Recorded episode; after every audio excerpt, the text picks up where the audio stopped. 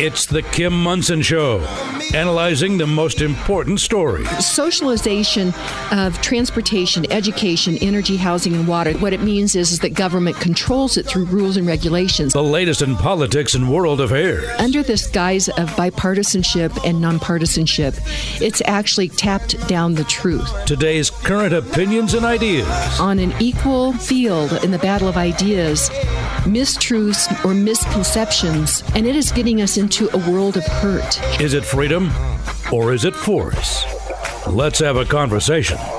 Indeed. Let's have a conversation and welcome to the Kim Monson Show. I'm Kim Monson. Thank you so much for joining us. You're each treasured, valued, you have purpose. Today, strive for excellence. Take care of your heart, your soul, your mind, and your body. My friends, you were made for this moment. And uh, I so appreciate all of you joining us. And I get to work with this great team. That's producer Steve, Zach, Patty, Keith, Charlie, Jen, Echo, and all the people here at Crawford Broadcasting. Happy day after Sunday, day before Tuesday, producer Steve. Magnificent Monday, we call it. I like your attitude. We've got a great show planned for you today. In studio with me is two of my favorite people, and that is Brad Beck and he is a co-founder of Liberty Toastmasters. Great to have you here. Good to see you, Kim. It's a great day in Colorado. And uh, our president of uh, Liberty Toastmasters Denver, and that is Rick Rome. Kim, thanks for having us. It's always a pleasure to come in on Toastmasters yeah. Day. So you're going to be here for both hours. Yeah, looking so this forward is going to be very interesting. We're going to talk about your, uh, uh, uh, let's see, we're calling them essays now. Your essay that we'll roll out this next weekend in the newsletter of it doesn't have to be that complicated. Yeah, it's amazing how we complicate our lives and how we get tangled up in webs. And I just had this epiphany when I was out of town and just came back from the uh, the uh, lower state of Colorado, which is now California. I tell you, it seems like we are talking about it. It's like a race to the bottom here. Yeah. Uh, there's a, a, the Gazette had, uh, editorial board did something about after uh, just kind of going through where we are here in Colorado after. Uh, Polis invited Disney to come to uh, Colorado, and uh, we'll, we'll, probably talk a little bit about that. But uh, Rick Rome, it's great to have you here as well. Yeah, it's great to be here, Kim. Like I say, it's always a, a joy to be here on Toastmaster Day and articulate the ideas about free speech and free expression and the exchange of ideas. Yes, and the subject, and we actually moved the Toastmasters into the second hour because I've learned that there are people that get up earlier and people that get up later. And so we thought that we would see how this would work in the second hour as well and get some get some voices on that. So let's go ahead and go through things here. Check out my website. That is Kim Monson, M O N S O N dot com. Sign up for our weekly newsletter there. You'll get first look at our upcoming essays as well as our most recent uh, op eds and podcasts, excuse me, essays. Here we go. Um, our most recent essays and then our most recent podcasts as well. Rick Turnquest was our guest on Friday, and he has written an essay on Earth Day. And uh, it has been a robust discussion on Facebook um, from both sides of the aisle on that. So that's a really excellent uh, essay. And thank you to all of you who support us. You can email me at kim at kimmonson.com as well. Let's go ahead and uh, go through. First of all, let's get to our quote for today. The subject for our Liberty Toastmasters is peace through strength and how national defense and foreign policy plays a role in the preservation of a free society. And so I found this quote from Joseph Story, and he was born in 1779, he died in 1845. He was a lawyer, jurist, and prolific writer of legal uh, treatises and was one of the most renowned constitutional scholars in American history and arguably the greatest scholar ever to, ever to serve on the Supreme Court. His court opinions and his writings reveal his perspective on First Amendment issues. He said this It is important also to consider that the surest means of avoiding war is to be prepared for it in peace. Again, it is important also to consider that the surest means of avoiding war is to be prepared for it in peace. Rick, what do you think of that? I think that there's a lot of ways to be prepared for war, and there's a lot of different kinds of strength. And if you're going to it from a perspective of a moral fortitude or a, a, calling that's part of our human condition, I think that's the first step in being strong so that we can be prepared for the evils that are in the world. Okay. Brad, how about you? Well, history has shown us that if you're not prepared, you're always trying to get caught up. Mm-hmm. And so we need to make sure that our military is strong but also balance that with being sure that we're spending our money wisely, not on crazy projects, not on doing things that are, you know, $500 hammers. So it's a balance. We need to be prepared. We need to be uh, on the vanguard of many of the things. I don't think we have to be exploratory in a lot of issues too of going overseas and expanding our influence unnecessarily. I think you show it by example. Producer Steve, what do you think? Well, obviously, when you look at the uh, years that he lived his life, he didn't know the term that would we would eventually come to know, Cold War. But it was, it seemed to be those words, those thoughts seemed to be the foundation for the Cold War. I, absolutely. Uh, and then also what we see right now with uh, the Biden administration, which is weakening our military. And once that occurs, we've seen with Trump, uh, we appeared very strong. And so the bad actors seem to be behaving themselves. And um, what, it's just taken 15 months. Uh, actually, Kevin Sorbo, I used this in one of the copies for this week, uh, one of the days, but he said it only took 15 months to go from Build Back Better to food shortages. It's only taken 15 months here to see China and North Korea. So look at Ukraine and Russia. Uh, Iran. Iran. It's it's really unbelievable. And once bad actors sense weakness, and that's even in the the uh, the nature. Once they they see uh, uh, notice that there's weakness, they start to pounce. Rick. There is a lot of weakness out there right now that, that we're projecting as a country. And I think part of that weakness comes from greed, part of that weakness comes from uh, a lack of ability to be transparent about what we're doing as a, as a country and what, what our president's been doing on the sidelines in secret meetings with China, Russia, Iran. It's a point of concern that I think as a, as a people, we have an opportunity to fix it, but it's going to take courage on our part. And it's going to take us standing up and saying the right things and doing the right things in order to propagate that strength as a nation. Mm-hmm. Fred.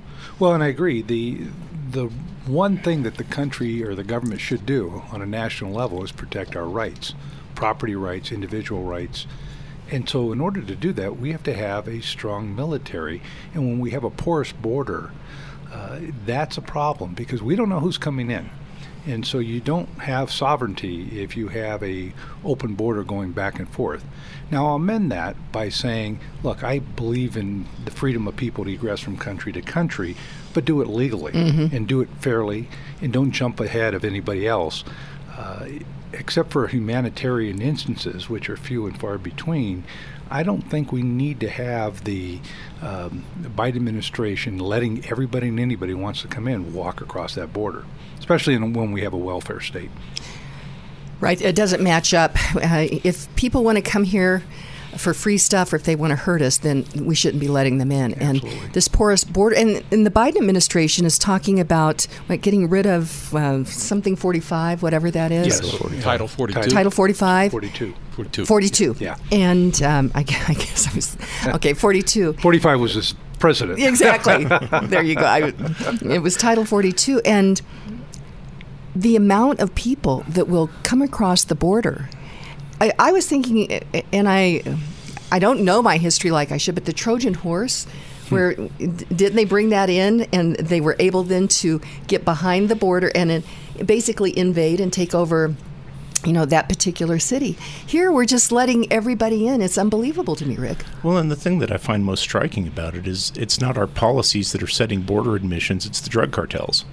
And they're setting those admissions on the basis of who they can traffic across the border for the sex trade, for the drug trades. Uh, it's it's a distraction so that they can basically bring in as much fentanyl as they want to bring in that's being frankly supplied by China. I think that there's deeper things at work than just doing the humanitarian thing to to open our borders to people because the people that are being open to it's it's being controlled by bad actors. Well, and it's not compassionate when we think about you men- just mentioned human trafficking uh, coming across the border.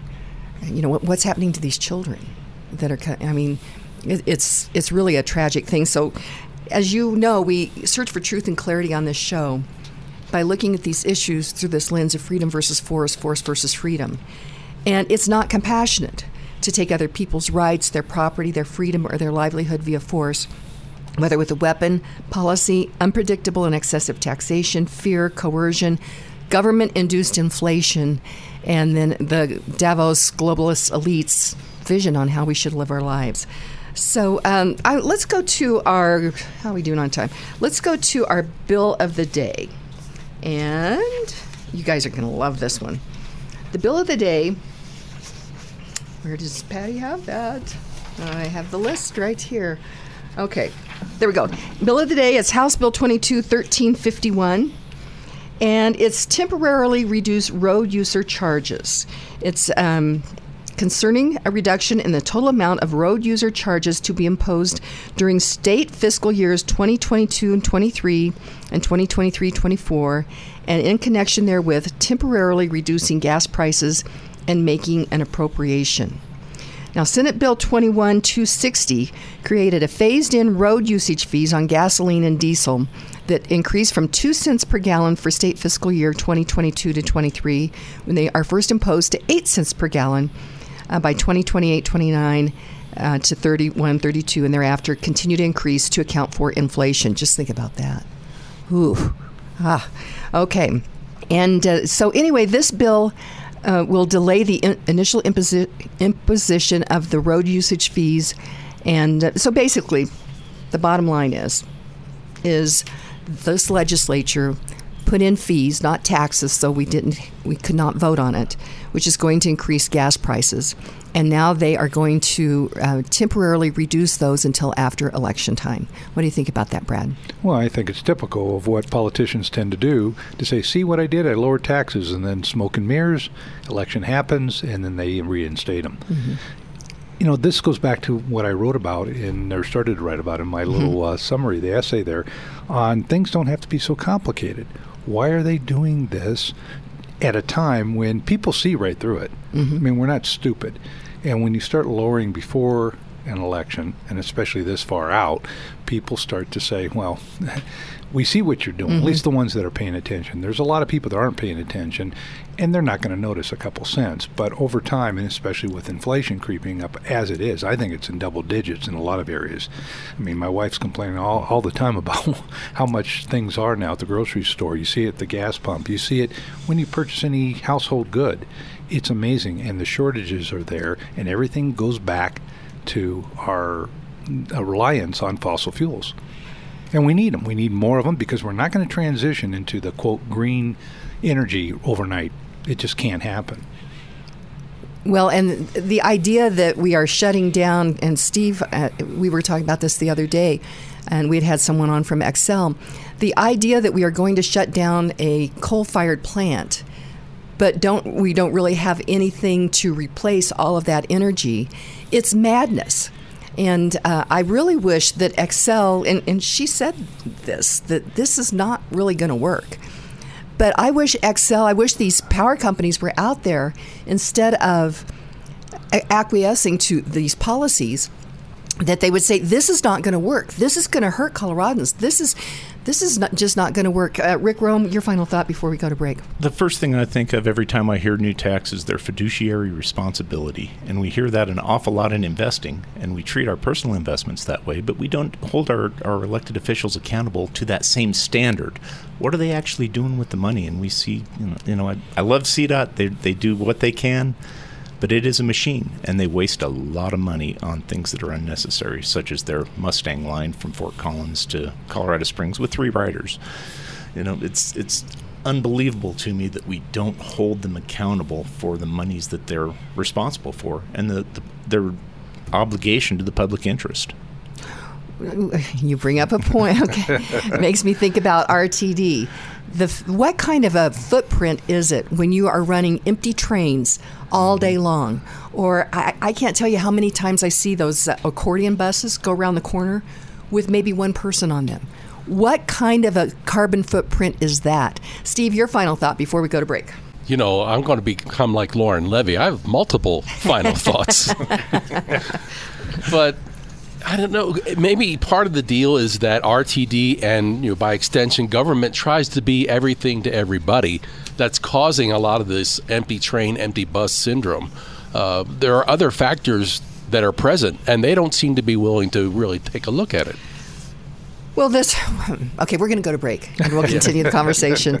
Uh, before we do that, though, Hooters Restaurants is a great sponsor of both the shows. They got a great special at $11 hamburgers um, Monday through Friday. It's their Hooters Burger Special. And they have their mushroom Swiss burger, a bacon blue burger, Southwest burger, Western burger, mac and cheese burger, and a Cali burger. And uh, all those, you get those with a side of curly fries, and that's Monday through Friday, $11 uh, all day long. Uh, Rick Rome's in studio, as well as Brad Beck. We'll be right back. Inflation is rocking our boats, especially for individuals on fixed incomes. If you are 62 years or older, mortgage specialist with Polygon Financial Group, Lauren Levy, can help you navigate this inflation squeeze with a reverse mortgage. Additionally, if you are considering buying a new home, refinancing your existing home, or consolidating high interest debt, it's not too late to lock in an interest rate before interest rates increase again. Don't wait. Kim Monson recommends you call Lauren Levy today at 303 880 8881 for a no cost consultation. That's Lauren Levy at 303 880 8881. All of Kim's sponsors are an inclusive partnership with Kim and are not affiliated with or in partnership with KLZ or Crawford Broadcasting. If you would like to support the work of the Kim Monson Show and grow your business, contact Kim at her website, kimmonson.com. That's Kim Monson, M O N S O N dot com. Welcome back to the Kim Monson Show. I'm Kim Munson. Be sure to check out our website. That is Kim Monson, M O N S O N dot com. Sign up for our weekly newsletter there, and you can email me at kim at kimmonson.com as well. And thank you to all of you who support us. We're an independent voice. We search for truth and clarity by looking at these issues through the lens of freedom versus force, force versus freedom. If something's a good idea, you shouldn't have to force people to do it.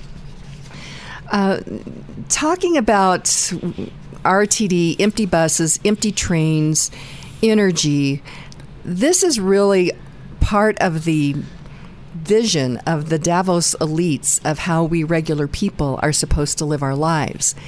And they are doing everything they can to take away our freedom of mobility.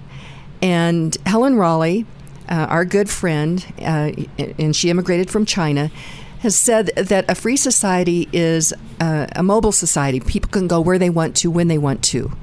A non-free society is that you go where the elites tell you you can go when you do that. And in fact, I need to mention that um, Helen Raleigh and I are doing our media training workshop this Saturday. Uh, it is 8:30 a.m. to 12:30 p.m. And uh, Helen was just on Newsmax. She's on national news on a regular basis, and uh, the investment's 129.99. You can register at my website, and would highly recommend that. As well as I'm going to quick. Well, we will talk a lot about Liberty Toastmasters, but I would so highly recommend that people also start to to use that. The, the left has something called Emerge, and it's a program they put women through to get them elected. Uh, Hillary Clinton, Barack Obama, all kinds of people have supported that, and they've been successful. We, as free market capitalists, have all different kinds of ways that we need to do to go to work to prepare ourselves to run for office and communicate.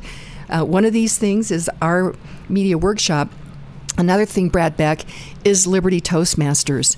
And I went down and testified at the Capitol last week regarding this terrible, terrible election bill, which centralizes power of the power of our elections all within the Secretary of State's office. We have three minutes. And uh, that's why this Liberty Toastmasters table topics that we do on the show is so important because you can say a lot in three minutes or you can say a little in three minutes. That's why Liberty Toastmasters is so important, Brad. Well, clarity and being cogent are extremely powerful. If you think back to Abraham Lincoln and the Gettysburg Address, under three minutes. We remember that. We don't remember ever, ever the keynote speaker of the day who was mm-hmm. giving the Gettysburg Address, the dedication to the uh, fallen there at Gettysburg, we don't remember his 50 pages of diatribe in almost two hours. Mm-hmm. We remember about two minutes and 15 seconds, mm-hmm. and it's emblazoned on the Lincoln Memorial. We know those words, at least we used to in mm-hmm. our schooling. So in Toastmasters, we practice table topics.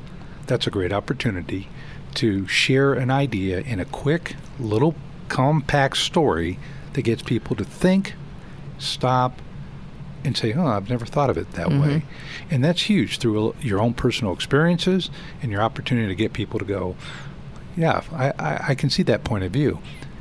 What happens often is people who are running for office or engaged in public policy, they'll get their signs, they'll get their literature, they'll get everything they need except their message. They wait to the last moment, and then often I'll get a phone call or Rick or somebody in Toastmasters in a leadership uh, position, and people say, "Well, I hear you help people speak in public," and it's mm-hmm. like, "Okay, when are you going to be announcing your your campaign?" Oh, tomorrow night. Mm-hmm. There's not much you can do in 24 hours. Mm-hmm. It takes time, as you well know. Over time. Now, in a condensed time frame, you can get a lot of good information, what you're doing with Helen or any other program that teaches the skill set. But over time, just like anything else, it's like going to, to the gym. You get better as you progress day by day by day. And so that's what we do in Toastmasters. Right. And Rick Rome, if you going to the gym, if you don't use muscles, then uh, they they are not toned and ready to, to you know to, to act, and that's why. As Brad mentioned, it's not just once in a while. That's why these meetings, the Liberty Toastmasters meetings, and we love guests, are so important.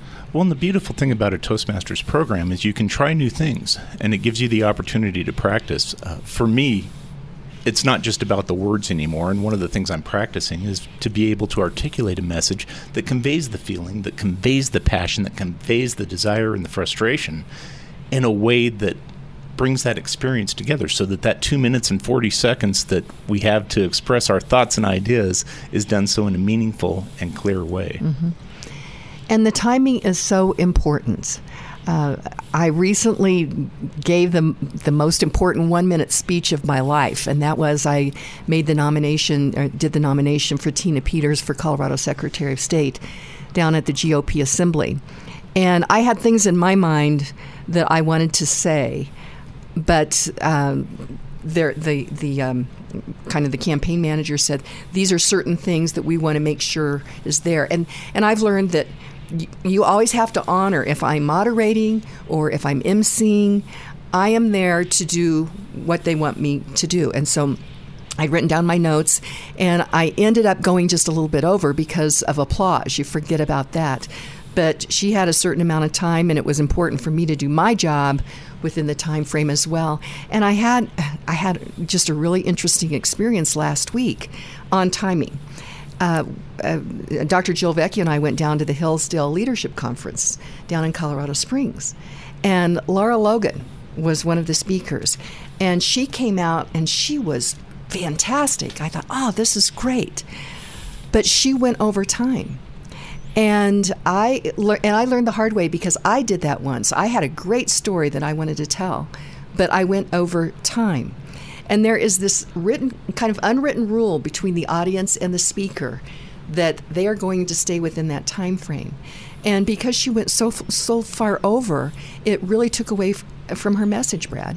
Always. And that's one of the things you learn in Toastmasters by practicing the ideas of either in table topics or as a moderator for a panel mm-hmm. or to introduce people. You understand it's not about you, it's about the audience and connecting with the audience and giving the audience the opportunity to hear the other speakers. It's why we dress up when we go to a conference or why we gather together and we wear a suit and tie or a mm-hmm. nice dress. It's to honor somebody else. It's not about the individual mm-hmm. who's giving the presentation. It's about giving the ideas, information, and the opportunities to others to be on the spotlight, not you. Mm-hmm. Exactly. And so, i important lessons to learn.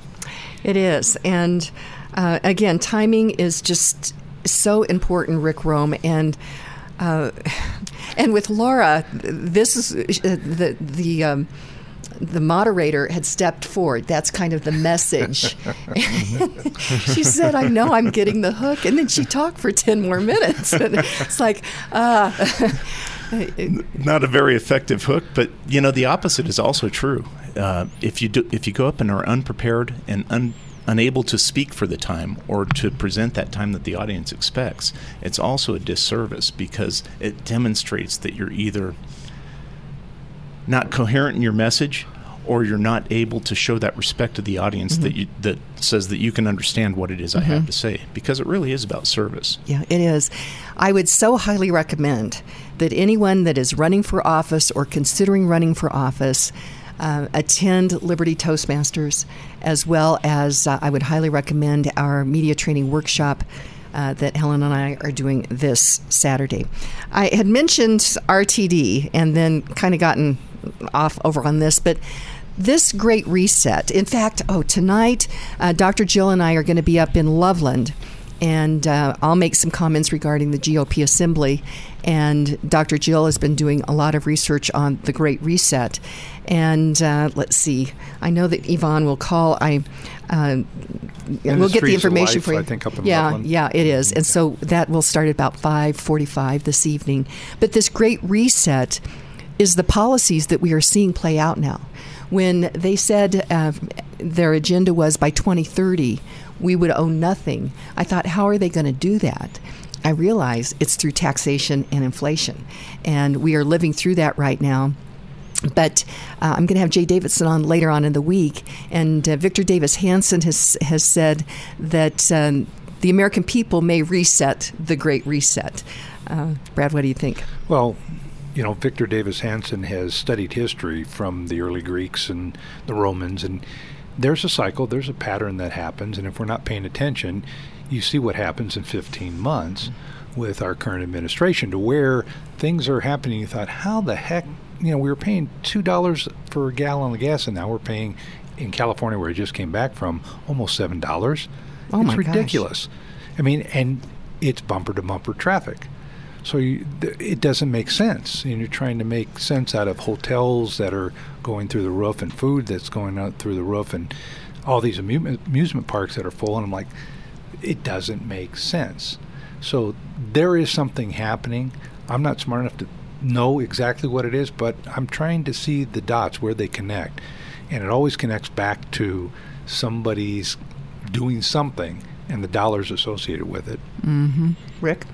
Grandma got through the Great Depression by knowing how to do stuff and having a local supply chain. it's, it's that simple. The true that, true that. Okay, let's go to break. We're going to continue the conversation with Brad Beck and Rick Rome. It doesn't have to be that complicated. It seems pretty complicated. Stay tuned.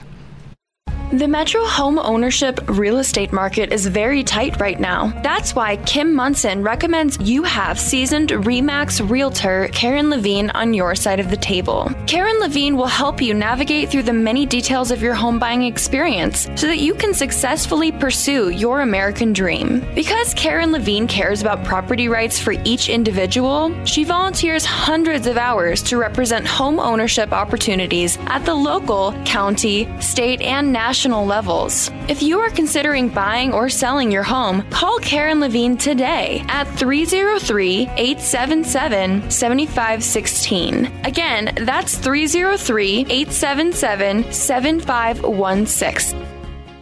Medical freedom and personal choice are both sacred to comprehensive, patient first healthcare. At Roots Medical, our providers honor those rights diligently in every appointment. Located in Denver Tech Center, Roots Medical is a functional primary care clinic with specialties in hormones, thyroid, gut health, detox, and COVID recovery. Establishing care with us is just a text message away 303 569 6794. For more information, visit rootsmedical.net. Roots Medical is a proud member of Colorado Healthcare Providers for Freedom.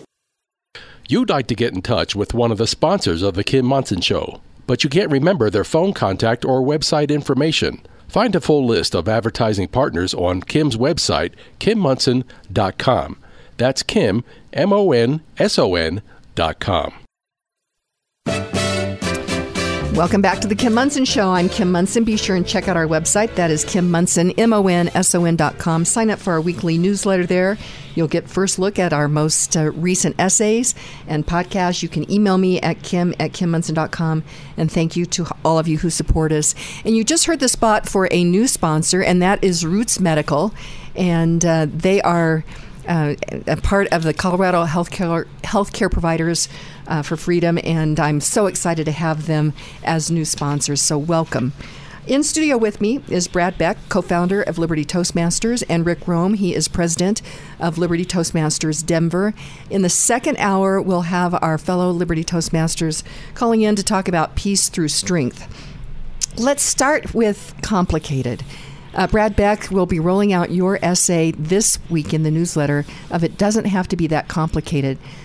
What made you come up with that? Well, it's interesting, Kim. I was, as I mentioned earlier, in Southern California on business, and over the weekend I had flown my wife out for the holiday, and just uh, every morning we got up and started walking with my daughter and her fiance and my wife, and we went over to another neighborhood, and there was a street light, so we stopped, but everybody stopped way behind the curb. And so I walked up to the curb, and being the action oriented person I am, I said, uh, you know, a, a, an idea without action is just a dream. And my daughter kind of rolled her eyes and said, Dad, it doesn't have to be that complicated. We're just walking. and of course, we all laughed. And, and it got me thinking, though, we overcomplicate things to the nth degree. We're always putting more on things than we really need to have.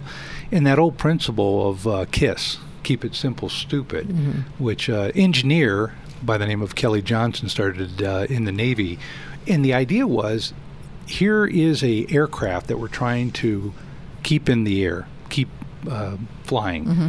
and it's got to be maintained during war when there's a battle going on, and anybody can do it with the parts and tools that are available that's where the genesis of this idea of KISS came from.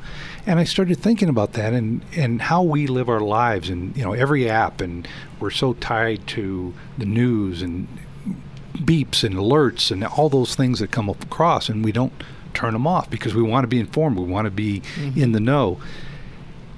And then I started thinking about all the laws that are passed day in and day out, all the mandates, everything that happens to us in the guise of well, we're trying to make things easier. Mm-hmm. But actually, they're making them more complicated. And by making these laws that are voluminous, in Federalist 62, James Madison said if the electorate doesn't know what the laws are, I mean, they they shouldn't even be written down because nobody will understand them, nobody will follow them, and it's a great opportunity for enforcement on something you didn't even know existed. So I started thinking about how we are mandated to death. We are executive ordered to death. We have so many things that are put upon us, and you get to the point where you just say, "Hey, keep keep doing these laws because uh, I'm just going to ignore them anyways." Mm-hmm. And you start thinking, well, then what should a legislator do if they're going to come up and write a law?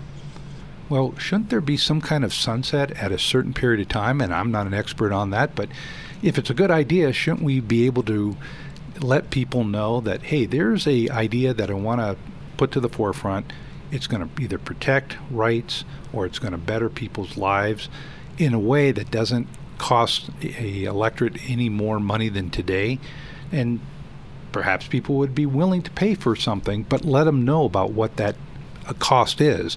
And so I look at the prism of uh, who pays, who benefits, who decides, and what's fair. It's pretty simple. Mm-hmm. It may be too simplistic because we've gotten overcomplicated, but if you look at the Federal Registry right now, I mean, back in the 1930s, I think there was less than 10,000 pages of laws and um, things, regulations, regulations that came through. Which, when you think that word regulation, it's the abdication from elected official to a regulatory agency, which is extra uh, constitutional and probably illegal. Um, then you start thinking about today when there are probably hundreds of thousands of pages written by lawyers that nobody understands, and you need a lawyer to understand from a lawyer, which another lawyer will argue with it's it's a it's a Gordian knot. It is a Gordian knot. What do you think, Rick? I've been a practicing engineer for a lot of years, and one of the first things that they taught me was identify the problem and do nothing is an option. uh, the, those really are the two fundamental principles in keeping things as simple as possible. And there's a certain elegance and simplicity. I have a lot of clients with a lot of vision. You mentioned bringing vision to fruition and taking action, and that's what my clients do by and large. That's the nature of their business. It's the nature of who they are and how they're making money. And I, a lot of times, I've had to tell them things like, uh, I can solve any problem. I can make anything happen. How much are you willing to spend on it? Mm-hmm. Because there is a truth to that. And generally, what we'll find is that the simplest solution is generally the best. Because to Brad's point earlier, people figure things out for themselves. And if you make it simple for them, they'll find out. You know, Rick, one of the things that I have found frustrating and uh, is, it, and my kids were coming home from school, this idea of either um, abundance or of, uh, of scarcity. And it seems like many of the PBIs, politicians, bureaucrats, and interested parties, are always looking at scarcity. And so, therefore, for example, water in Colorado it, it's it certainly is an issue. I really think that if we engineers, smart people, if we really went to work on it, we could solve that problem. But if we have people that don't really want to solve that problem, they want to have all these different meetings and stakeholders and you know all of that and do nothing. But they they maintain their power if they don't solve the problem. You're absolutely right on that. And you hit on a topic that I absolutely love as an engineer because water rights in Colorado really are what drives this state, quite frankly. That is the, the blue gold or the blue oil in this mm-hmm. world. And uh, there are opportunities if we could, say, for instance, let farmers lease their water to, to cities during drought periods where they don't have to adjudicate it and permanently assign it for a municipality that would be a solution that would let us preserve the abundance that we have in this state of water without creating scarcity when we have times of mm-hmm. drought. Uh, you know, people forget Colorado is one of, I think it's two states that do not have water that tr- contributes to it. We are the source. Hawaii's the mm-hmm. other one. Mm-hmm. And so, I mean, our water is the snowpack, mm-hmm. and, and any water that we're sending downstream, either through legislation with Nebraska, Kansas, California, all suing us for the water that we supply, mm-hmm.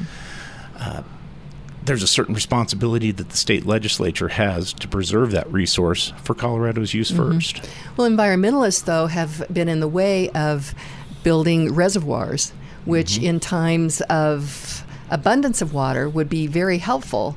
And so the policies really the 90s as I, I look back after the big meeting mm-hmm. in Rio de Janeiro in 92, I think it is, regarding Agenda 21.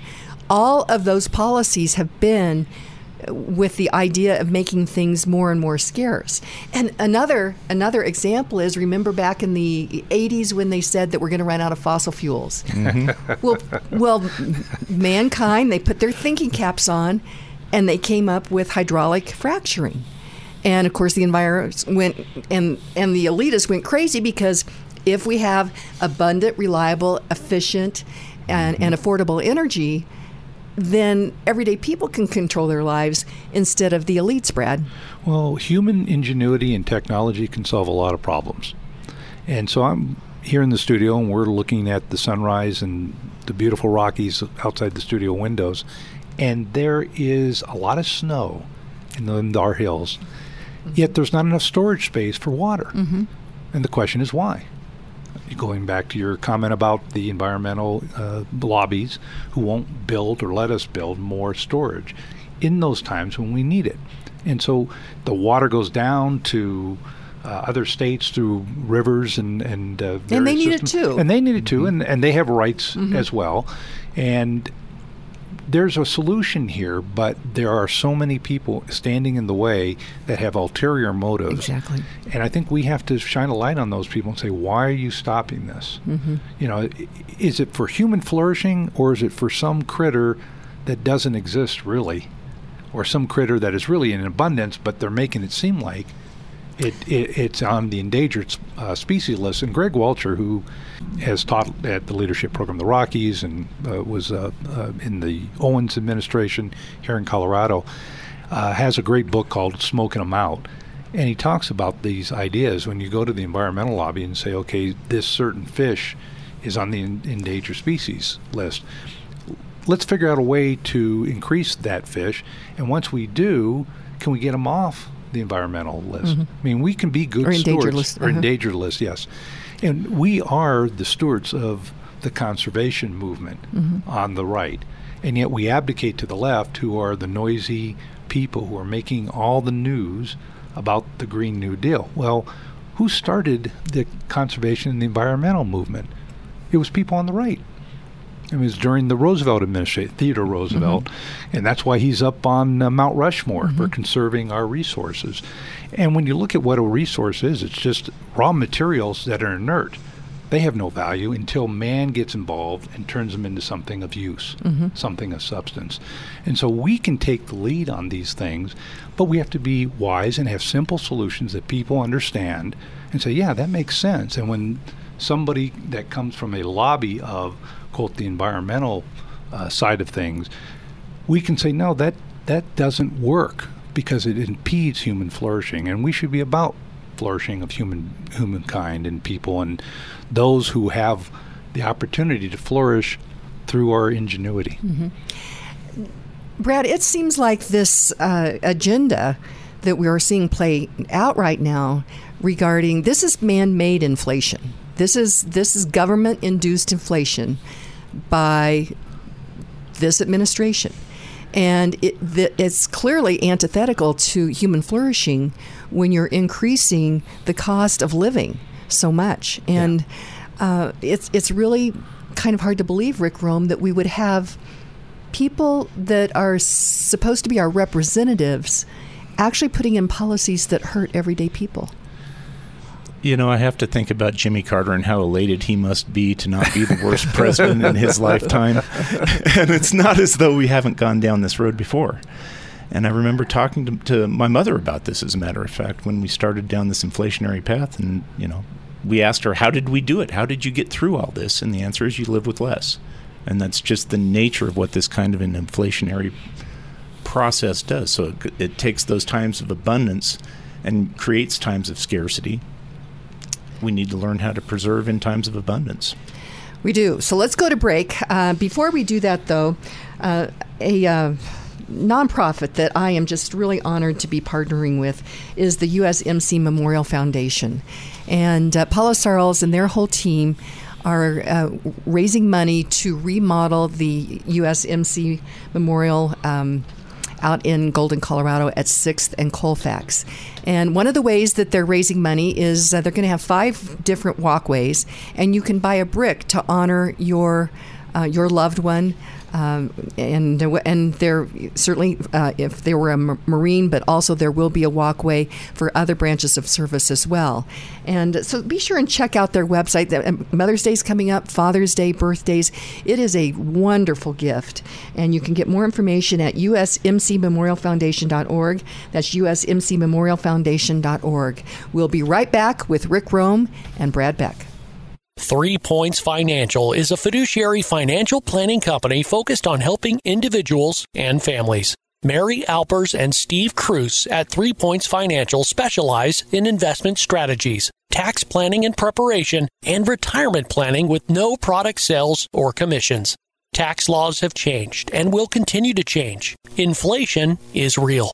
Three Points Financial helps you maneuver through these changes to achieve your financial success. For clarity and a solid, relevant financial and investment plan while working with a company that puts your interests at the forefront, schedule a no obligation initial consultation at threepointsfinancial.com.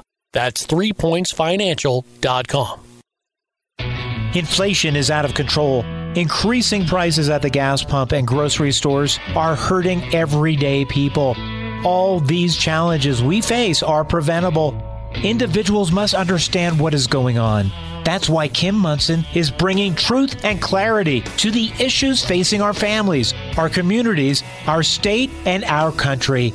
Now, more than ever, it's important to support Kim's independent voice. Kim has the courage to research and inform you about the real issues. It's not easy, and Kim can use your help. Go to kimmonson.com to contribute. Again, help Kim by contributing at Kim Monson. That's M O N S O N dot com. Welcome back to the Kim Monson Show. I'm Kim Monson. Be sure and check out our website. That's Kim Monson, M O N S O N dot com. Sign up for our weekly newsletter there, and you can email me at kim at kimmonson.com as well. And thank you to each and every one of you who support us. I greatly appreciate it. In studio with me is Rick Rome. He is the president of Liberty Toastmasters Denver. and Brad Beck, who is a co founder of Liberty Toastmasters. And uh, boy, I tell you, it goes fast. Here, that we having two hours now uh, with you guys here. I think we need three. so, a couple of things though before we get I- into um, more conversation. I saw yesterday that Dennis Gallagher died, and uh, I interviewed him and had several different conversations with him. Um, as we were seeing uh, this uh, uh, issue that was on the ballot to get rid of the Gallagher Amendment. And Dennis Gallagher, he, it's named for him, and he and some other legislators, he was a Democrat, um, were concerned about skyrocketing.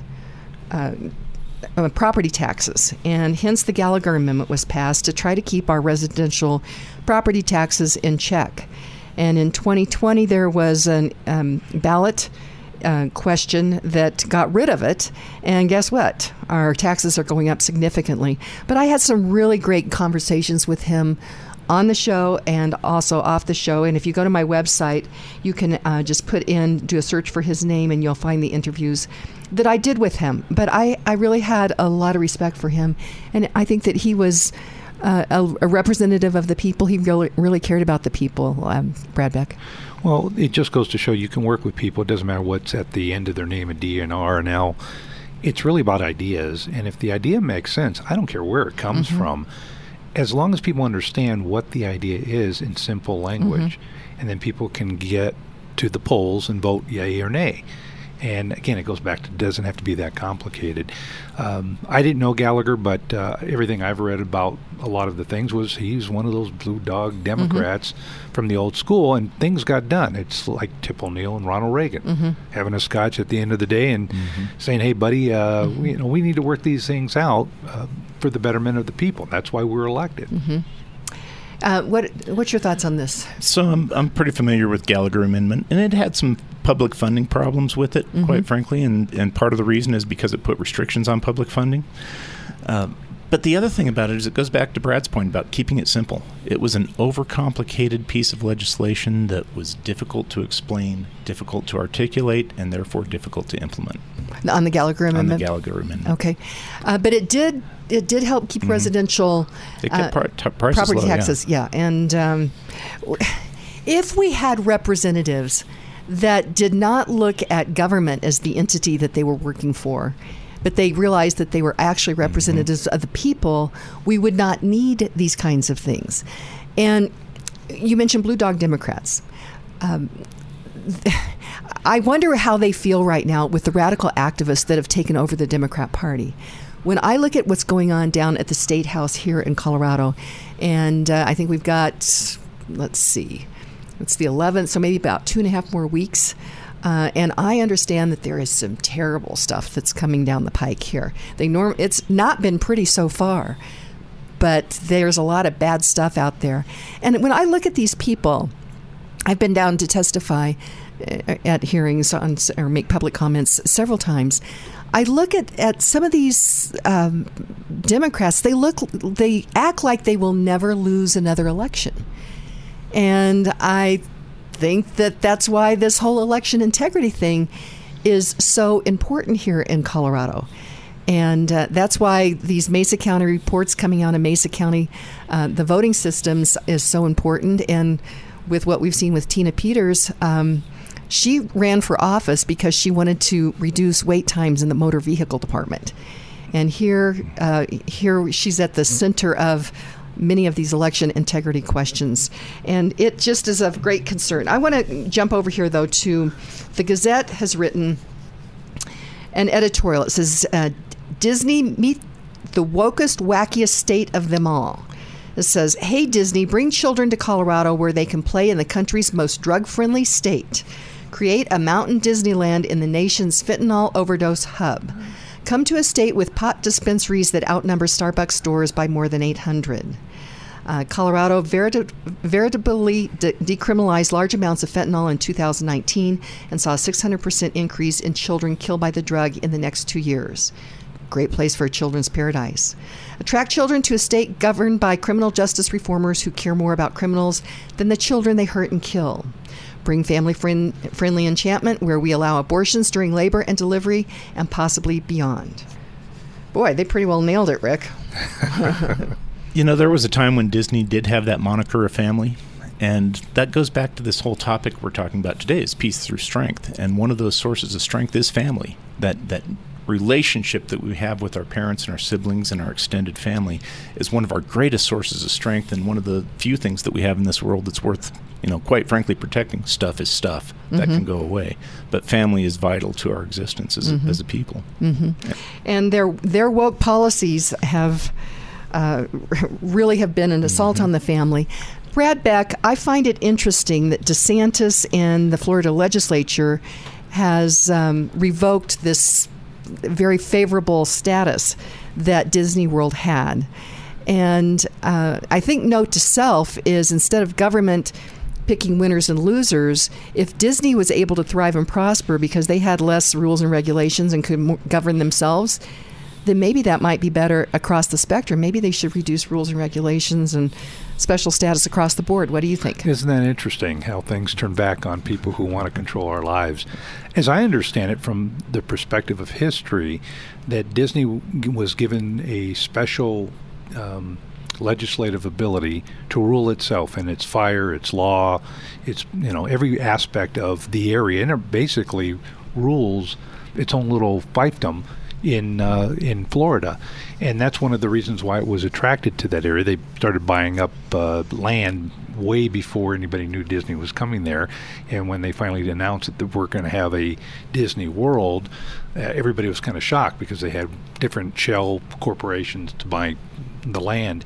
And one of the things that the Florida legislature did was to give them this ability.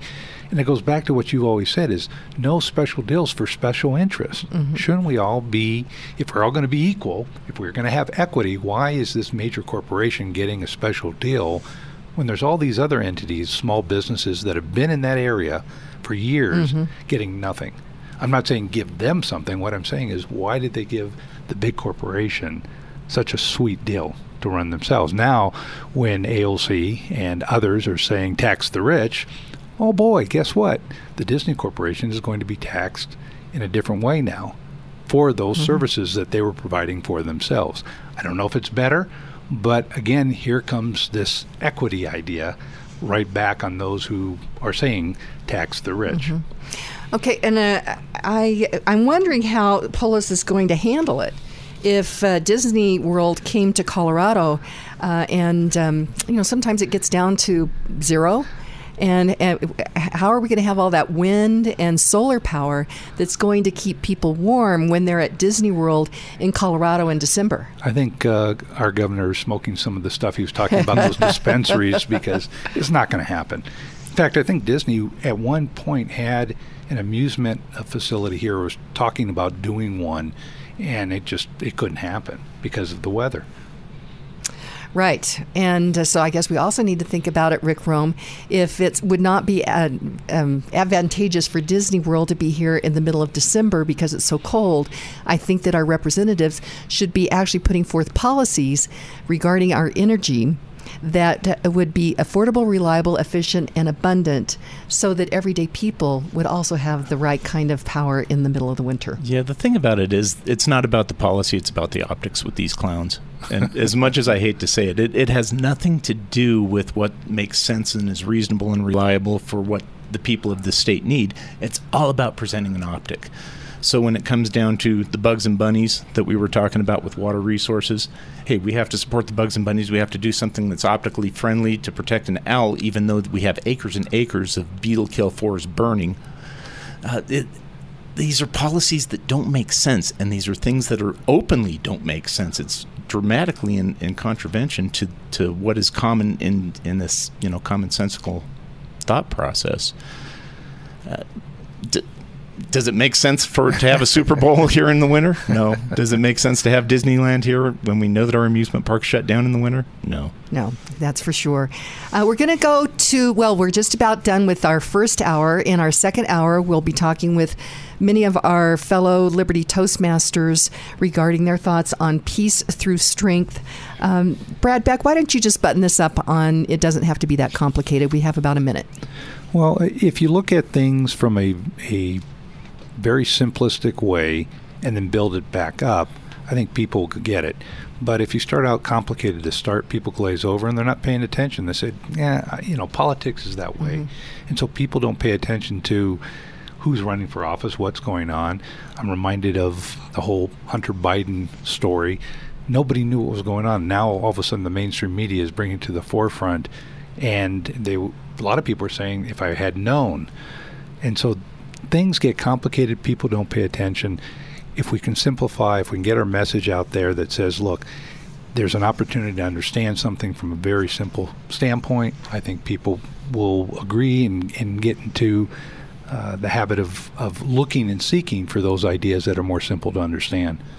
Well, and we really need to demand that from our representatives. Uh, I think it's by design that they're making things so complicated. Our quote for the end of the day is from Joseph Story. He said, Republics, Republics are created by the virtue, public spirit, and intelligence of the citizens. They fall when the wise are banished from the public councils because they dare to be honest, and the profligate are rewarded because they flatter the people in order to betray them. So, my friends, today be grateful, read great books, think good thoughts, listen to beautiful music, communicate and listen well, live honestly and authentically, strive for high ideals, and like Superman, stand for truth, justice, and the American way. My friends, you are not alone. God bless you, and God bless America.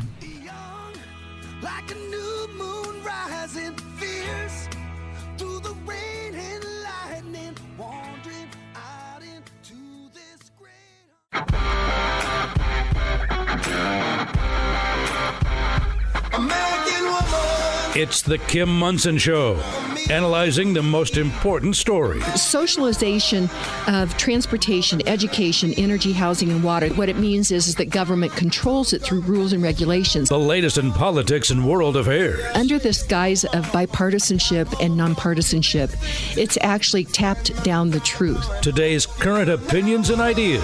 On an equal field in the battle of ideas, mistruths or misconceptions, and it is getting us into a world of hurt. Is it freedom or is it force? Let's have a conversation. Indeed, let's have a conversation and welcome to the Kim Monson Show. I'm Kim Monson. Be sure and check out our website. That is Kim Monson, M O N S O N dot com. Sign up for our weekly newsletter. You'll get first look at our most recent essays as well as our most recent podcast. You can email me at kim at kimmonson.com as well. And thank you to all of you who support us. We're an independent voice. We search for truth and clarity as we look at these issues through the lens of freedom versus force, force versus freedom. Thank you so much to each and every one of you for joining us. You're each treasured, valued, you have purpose. Today, strive for excellence. Take care of your heart, your soul, your mind, and your body. You were made for this time in history. And producer Steve, when you and I do our pre call and just look at what is happening out there in the landscape, we realize that we are at this point in history, we were made for this moment. And sometimes you and I have to convince each other of that. yes. Uh, as I was talking with our two guests here in the studio this morning, saying, you know, we tend sometimes on the weekend to maybe pull back a little bit just to. You have to. Yeah, and then come Monday morning, you got to get back into it, and it can. It's like a brick in the middle of the face. yeah, there's a lot going on, and here in Colorado, we are at the tip of the spear. Uh, but uh, we've got this great team that I get to work with. That's producer Steve, Zach, Patty, Keith, Charlie, Jen, Echo, and all the people here at Crawford Broadcasting. And we work really hard to help bring clarity to this. Uh, Brad Beck, it's great to have you in studio. You're co-founder of Liberty Toastmasters, uh, and uh, both uh, North and Denver. And uh, the piece that you're doing on it doesn't have to be that complicated. It's pretty complicated in many ways here in Colorado right now. It is, and if we can get our ideas across in a clear and easy to understand way, and by practicing our oral communication with people in a safe environment, that they're able to try things and it's okay to fail. We're so adverse to failure, and failure is a wonderful teacher, and especially when you have people who are dedicated to helping you improve. In Toastmasters, we do that. Well, and Rick Rome, it's been just amazing to see many of our our members, and we've become friends as well. We don't always agree on everything, but uh, and that doesn't happen during the Toastmasters meeting. It's the lunch after, which I th- I think is very founding fatherish because well, it can be very robust. But we really want to help each other become better. The, the real power, I think, for me in this Toastmasters Club and, and other Toastmasters clubs in general, it's it's about this mutual level of support that you develop in these types of arrangements because public speaking is a challenge. I know a lot of people are scared to death of it and they just can't do it. And we've had some of our members step up and, and are learning, and these can be life changing events for many of these people where they're finding confidence that they never knew they had. They're finding a way to articulate a vision that they never had the ability to articulate before. It impacts them in their careers, it impacts them in, in their activism, it impacts them in their family. Mm-hmm.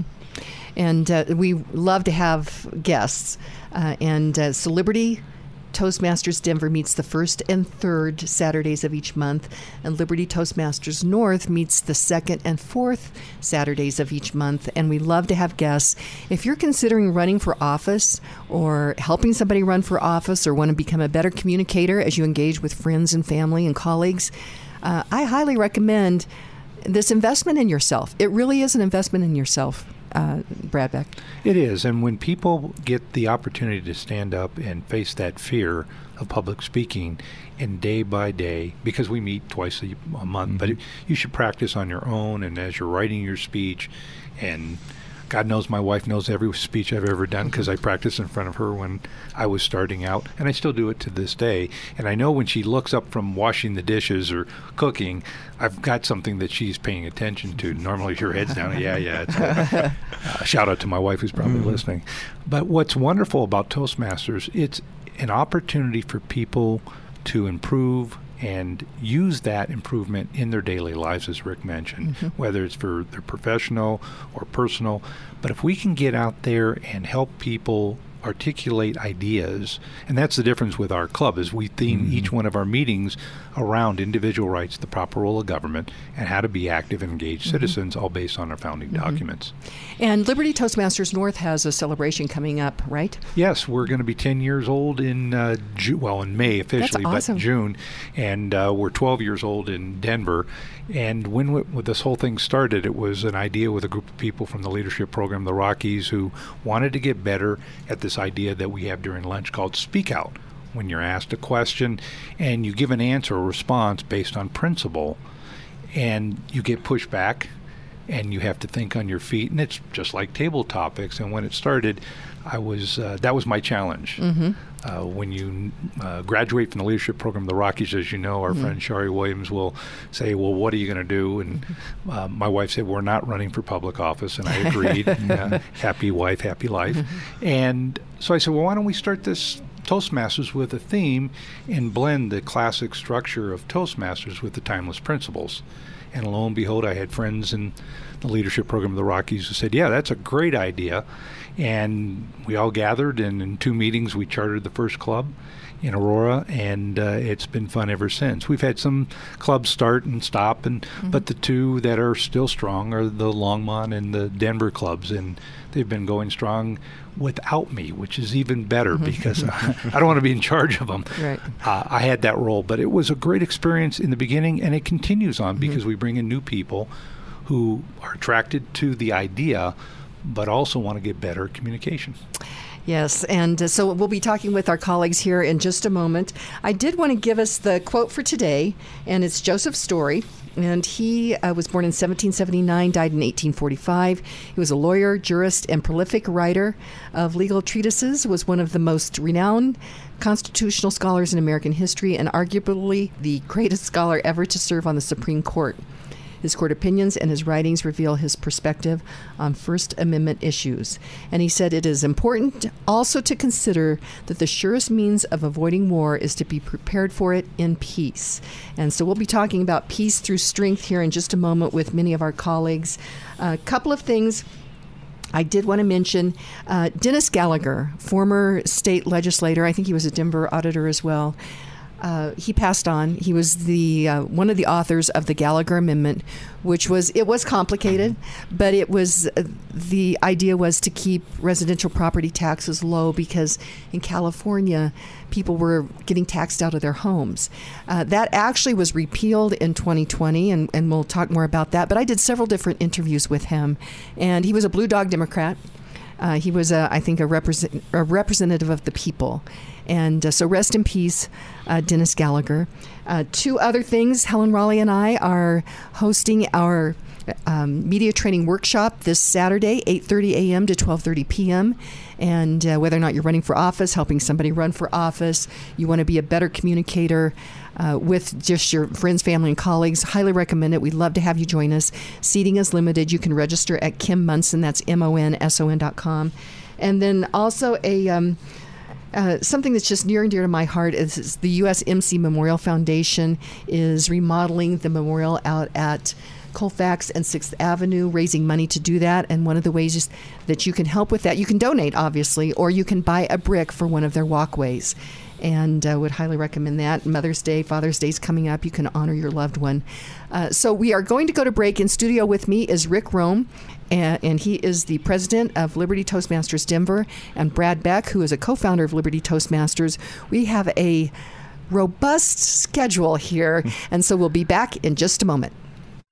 The metro home ownership real estate market is very tight right now. That's why Kim Monson recommends you have seasoned REMAX realtor Karen Levine on your side of the table. Karen Levine will help you navigate through the many details of your home buying experience so that you can successfully pursue your American dream. Because Karen Levine cares about property rights for each individual, she volunteers hundreds of hours to represent home ownership opportunities at the local, county, state, and national national levels. If you are considering buying or selling your home, call Karen Levine today at 303 877 7516. Again, that's 303 877 7516.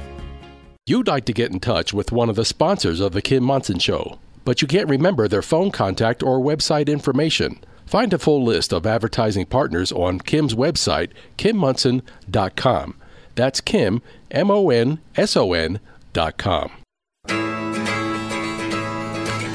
Welcome back to the Kim Monson Show. I'm Kim Monson. Be sure and check out our website. That's Kim Monson, M O N S O N dot com. Sign up for our weekly newsletter there, and you can email me at kim at kimmonson.com as well. And thank you to all of you who support us. We're an in- independent voice. We search for truth and clarity by looking at these issues through the lens of freedom versus force, force versus freedom. If something's a good idea, you shouldn't have to force people to do that.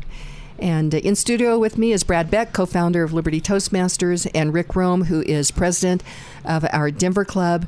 And uh, let's jump into this. Our subject uh, for our Liberty Toastmasters is uh, peace through strength. And uh, yeah. Here we go. Peace through strength, how national defense and foreign policy plays a role in the preservation of a free society. So, Rick Rome, why don't uh, where do we want to start? Well, let's go ahead and start with Jeffery Reeves. One of our, uh, you know, one of the wonderful things about being on radio, it's about clarity of thought and clarity of voice. So, Jeffery, what are your thoughts on uh, peace through strength? Well, first of all, good morning, all. Uh, I'm, a, I'm, a history major uh, in my undergraduate years, which was before most of you guys were born. and, uh, I remember clearly studying the, uh, the, the, Second World War and rise and fall of the Third Reich. If you've ever read it, it's a great big fat book. And there's a gentleman in there named Neville, Neville Chamberlain, who was the prime minister uh, for Britain pre-war before Churchill. And Neville Chamberlain thought Adolf Hitler was a wonderful man because he loved the opera. And he thought we should all negotiated with Mr. Hitler, uh, and uh, through negotiation and concession and being nice guys, that that would solve the problem. Uh, doesn't work. Never worked. Never will work. When you're raising children, training a dog, running a company, uh, it, it, it, when you're doing anything that where you're in the leadership position when Rick, you're the president of our chapter, and Brad is the uh, president of the, or, or is the co-founder of both the Liberty Toastmasters Denver and the one up north. In a leadership position, you, you have to lead. You have to you have to take the resources that you have and use them effectively to achieve a goal, and you can't negotiate your way into uh, managing anything. but most especially following the, the, the lead of Ronald Reagan, who came up with the, with the saying "peace for strength." You can't control the despots, the murderers, the crazy people, the Putins, the Hitlers, the uh, Stalins. You can't contain these people with negotiation, with conversation, with the fact that they love opera. You have to get them by the throat and get rid of them. You have to leave. So those are my thoughts on peace through strength. Well, Jeffery Reeves, thank you so much. My pleasure. Well, our next uh, individual who's with us from Liberty Toastmasters in Denver is the awesome Anthony Hartsook. Anthony, are you on the line? I am. Good morning, everyone. Good morning. What are your thoughts? Well, I'd like to, you know, everyone thinks traditionally of strength through peace as related to foreign policy. And of course, we have a long list of that from the Cold War, NATO, China, etc. And there's been numerous foreign policy failures recently. But I propose that we'd examine something closer to home. We must consider the importance of truth and character that starts with the families and communities. Kids develop self confidence and their moral character through truth and competition. Communities that are built on truth and respect have better business and education opportunities. In turn, this will build strong families that build strong communities, which also build strong nations. Conversely, government control, weak laws, failure of truth and sentencing create environments where crime and brutality are inflicted upon the vulnerable, the young, and the old. That's here locally, and that's internationally. Colorado is now number one in auto thefts. We have a huge increase in fentanyl trafficking and deaths, and human trafficking has increased in disrupted communities. So when you look at this, we need strong families and communities to ensure public safety. We need parental involvement and choice to ensure truth in their kids' education. And we also need strong and secure small businesses to ensure they can provide their goods and services to the public. That strength will grow across communities, states, and nations. Therefore, by seeking truth and justice with strong families, we ensure peace and strength not only here locally and statewide, but also nationally and internationally. Anthony, that makes a lot of sense. And you are doing something in your life to make a difference. What's going on? Yeah, like you had alluded to earlier, some of us are running. Brad was talking about it.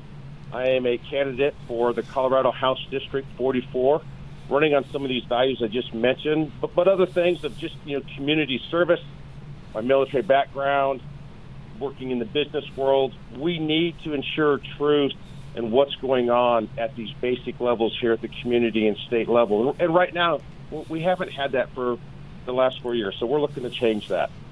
How can people get more information about you, Anthony? My website is anthonyhartsook.com. That's Anthony Hartsook, H A R T S O O K dot com. Okay, and uh, again, that is for House District 44. Anthony, thank you so much for joining us. Thanks, Kim. You all have a great day. Okay, you too. And uh, Rick, peace through strength is so. I, I love hearing what uh, each of our colleagues have to say about it, and they all come at it a little differently. Well, and there's so many sources of strength in this world that it's important to acknowledge and recognize. Uh, uh, Jeffery brought up a point about managing the decline. And that's not strength. That's a, a, source of weakness. That's just accepting and abdicating your responsibilities. But okay, who's our next caller? So our next caller is one of our members from the Denver Club, and that would be Christie Whaley. And Christie, today we're talking about peace through strength. I'd love to hear what you have to say. Well, good morning, everybody, and you're going to get an earful. okay, go ahead and hit it, Christie. Whoops, I think she might have hit her mute button. So, Christie, we want to hear every oh, word. Oh, I was saying it's a no brainer that we must have a strong national defense, and that includes a kick ass military and a commander in chief that's going to deploy our troops when necessary. And in fact, that's one of the few tasks of government. We have formidable enemies that are always probing for weakness. And boy, oh boy, do they see weakness when they look at Joe Biden. Lenin once said, You probe with bayonets. If you find mush, you push. If you find steel, you withdraw. So, what do Putin, Xi, and the Ayatollahs see when they look at Biden? They see the debacle of Afghanistan. They see our military being taught the proper use of pronouns and critical race theory. They see our wide open borders. They see a feckless nincompoop at the helm, and they're licking their chops. All the while, Biden is wringing his hands over climate change and remasking of Americans. I'm sorry about that alarm if you hear it. So, in closing, I say, heaven help us, and let's go, Brandon. uh, I think, Brad, this is uh, Christie's a, a perfect ex- example. Within two minutes, she pretty well covered a lot of stuff. Yeah, she set out her parameters right at the beginning and and explained it very well. Thanks for that, Christie. And you know, one of the things that I see a theme that all our uh, colleagues have said today is about that one term that Anthony used is character. And character, if you go back to the origin, and I'm a big believer in the origins of words and ideas, is character means from the Greek to etch in one soul.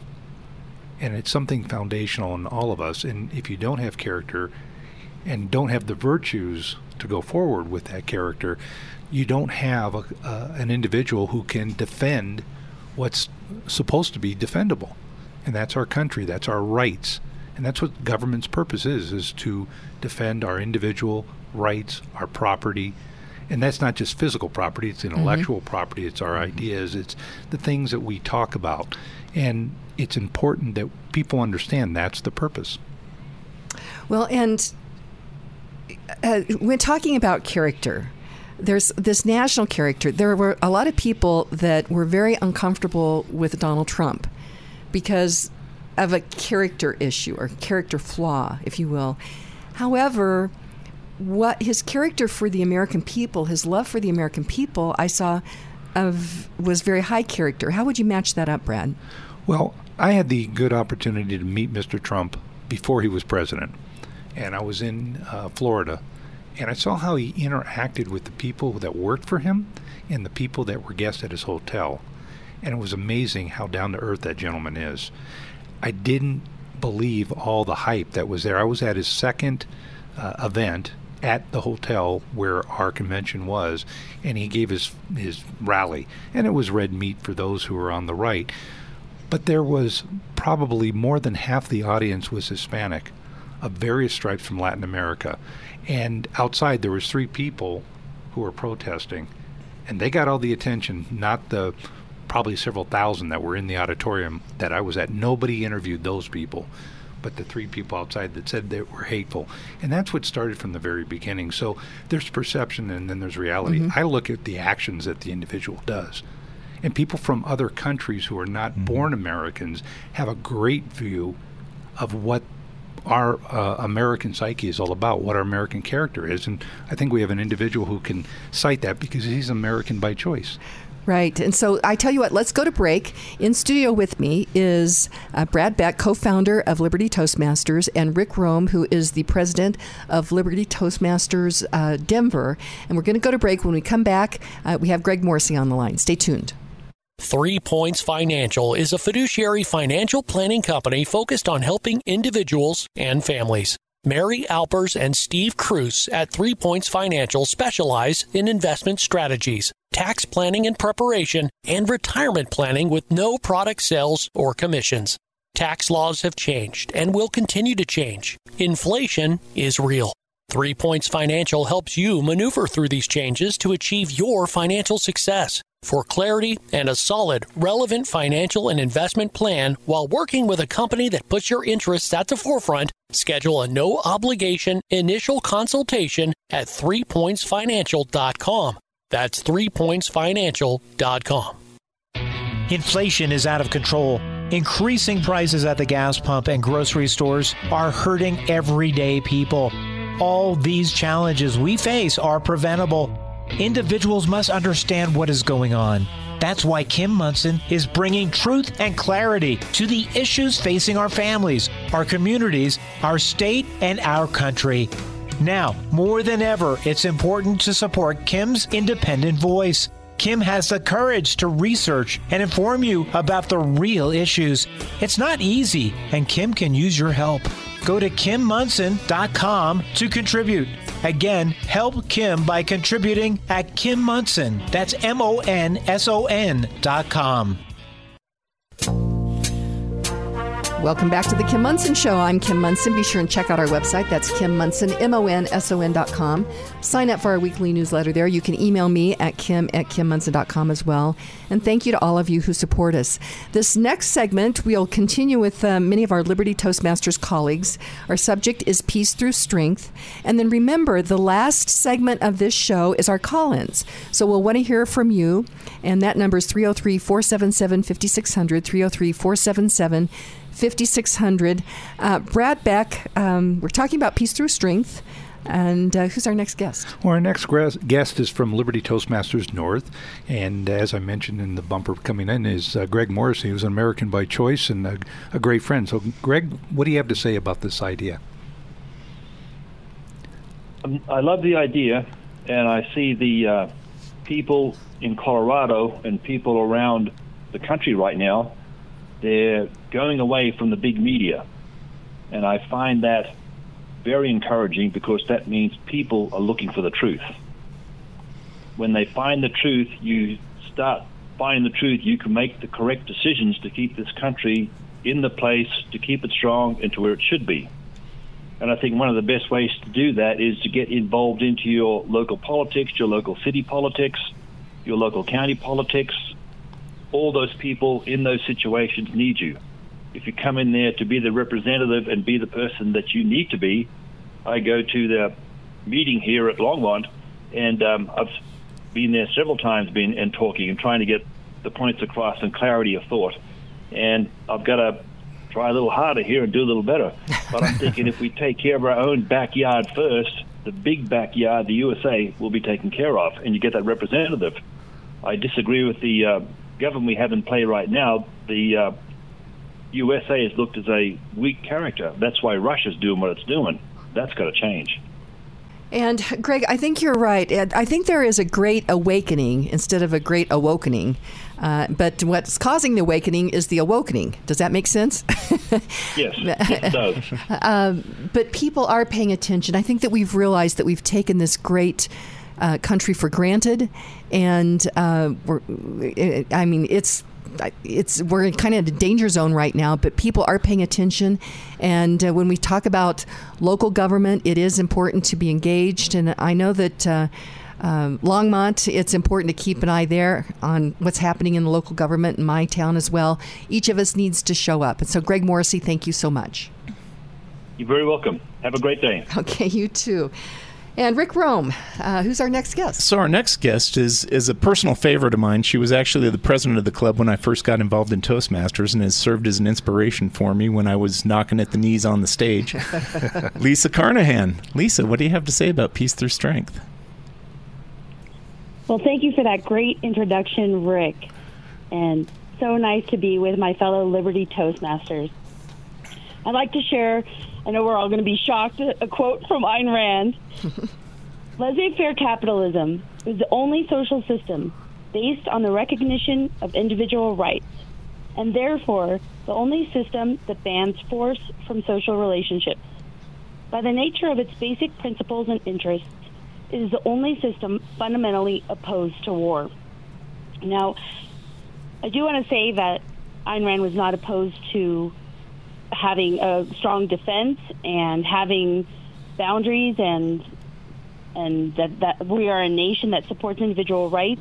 She wasn't wasn't opposed to war, but the focus in life should be on having a really happy, wonderful, productive life where you won't have war because everybody's being productive and wonderful and enjoying their lives. And I think we're a nation of great people, great resources, and our strengths are the things that we want to do to trade with each other. A lot of people look at capitalism and it's this really complicated concept, but it's really just a way of having mutual trade to mutual advantage, so that if I have if I have a good or a service, I can go out in the world and trade that good good and service goods or services with other people. So I think the focus should be on having that freedom and not being inhibited by the regulations in government so that we can so we can flourish and be happy and and trade all of the wonderful things that we have to offer with all the other people. Lisa, uh, capitalism has gotten a bad rap with uh, our government-run schools and the uh, kind of the indoctrination. But capitalism is trading value for value, and Brad alluded it, to it earlier in the, sh- the show that ideally, when we were talking about Disney, is we should all be treated the same, equally under the law. Impar- there should be no partiality. And so when you talk about capitalism and Ayn Rand, um, this trading value for value is one of the great things about the American ideal. Lisa, your final thought? Yes, I agree. Trading value for value is really the simplicity of capitalism, and it's what when when people are left in that place where they're trading and they're unencumbered and unhindered, that will lead to the greatest amount of happiness between people, and they won't want to. They won't need to fight and go to war over things, or they won't have the tyranny of government. Lisa Carnahan, thank you so much. Okay. And uh, Brad, who's our next guest? Well, he's a personal favorite of mine, and uh, he's the vice president of education at Liberty Toastmasters North. He's done a lot to grow our club up there, and he's actually uh, jumping into the water in uh, a race that I hope he has a chance to talk about. But it's Marshall Dawson. Marshall, what are your thoughts about peace through strength? Hi, good morning, Brad. Good morning, Kim.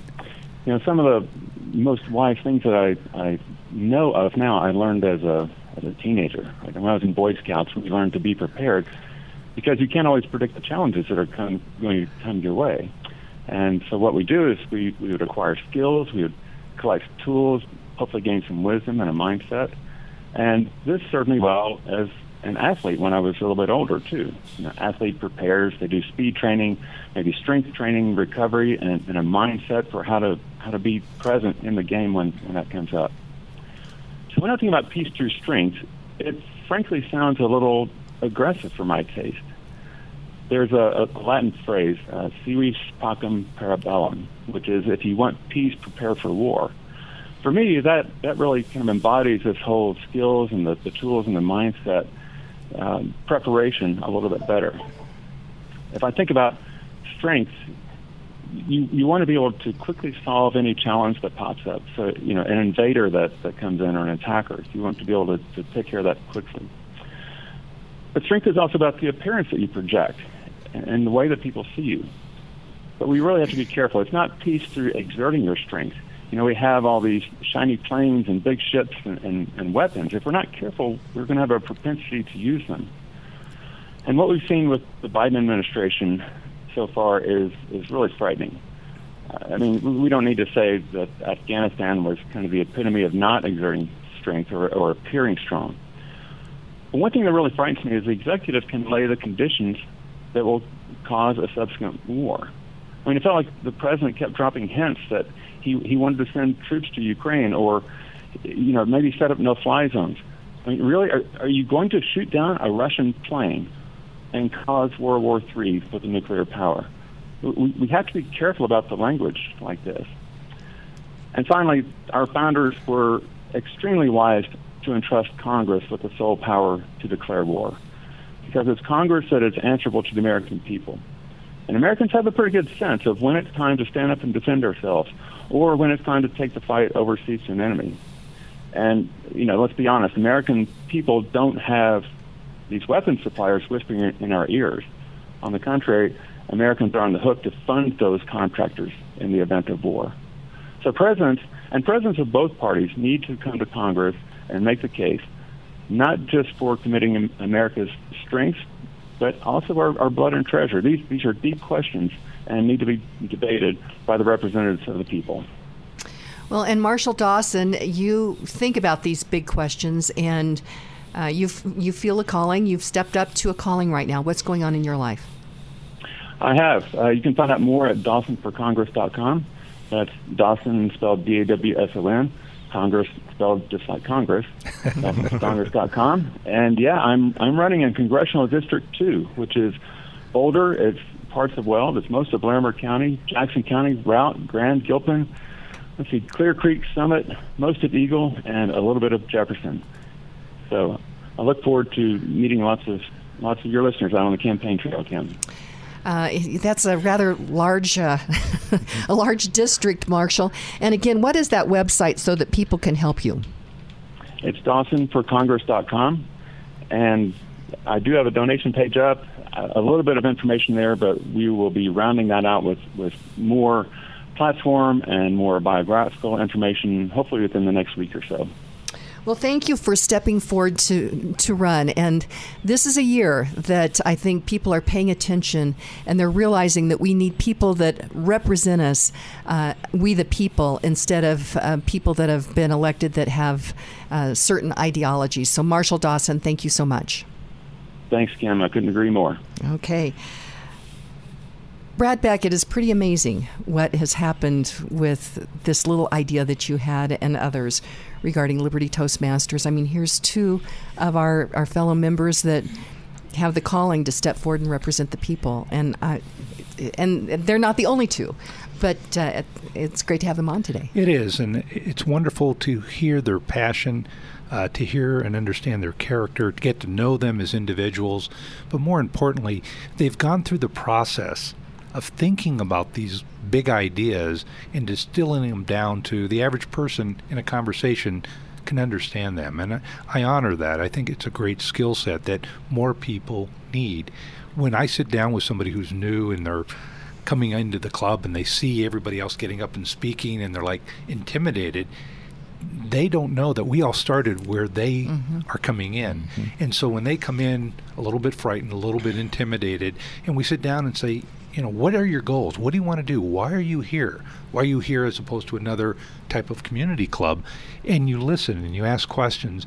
And the next thing you know, you encourage them to take a role like timer or grammarian, mm-hmm. which are active listening roles. And they get a little more involved and they stand up and do their icebreaker.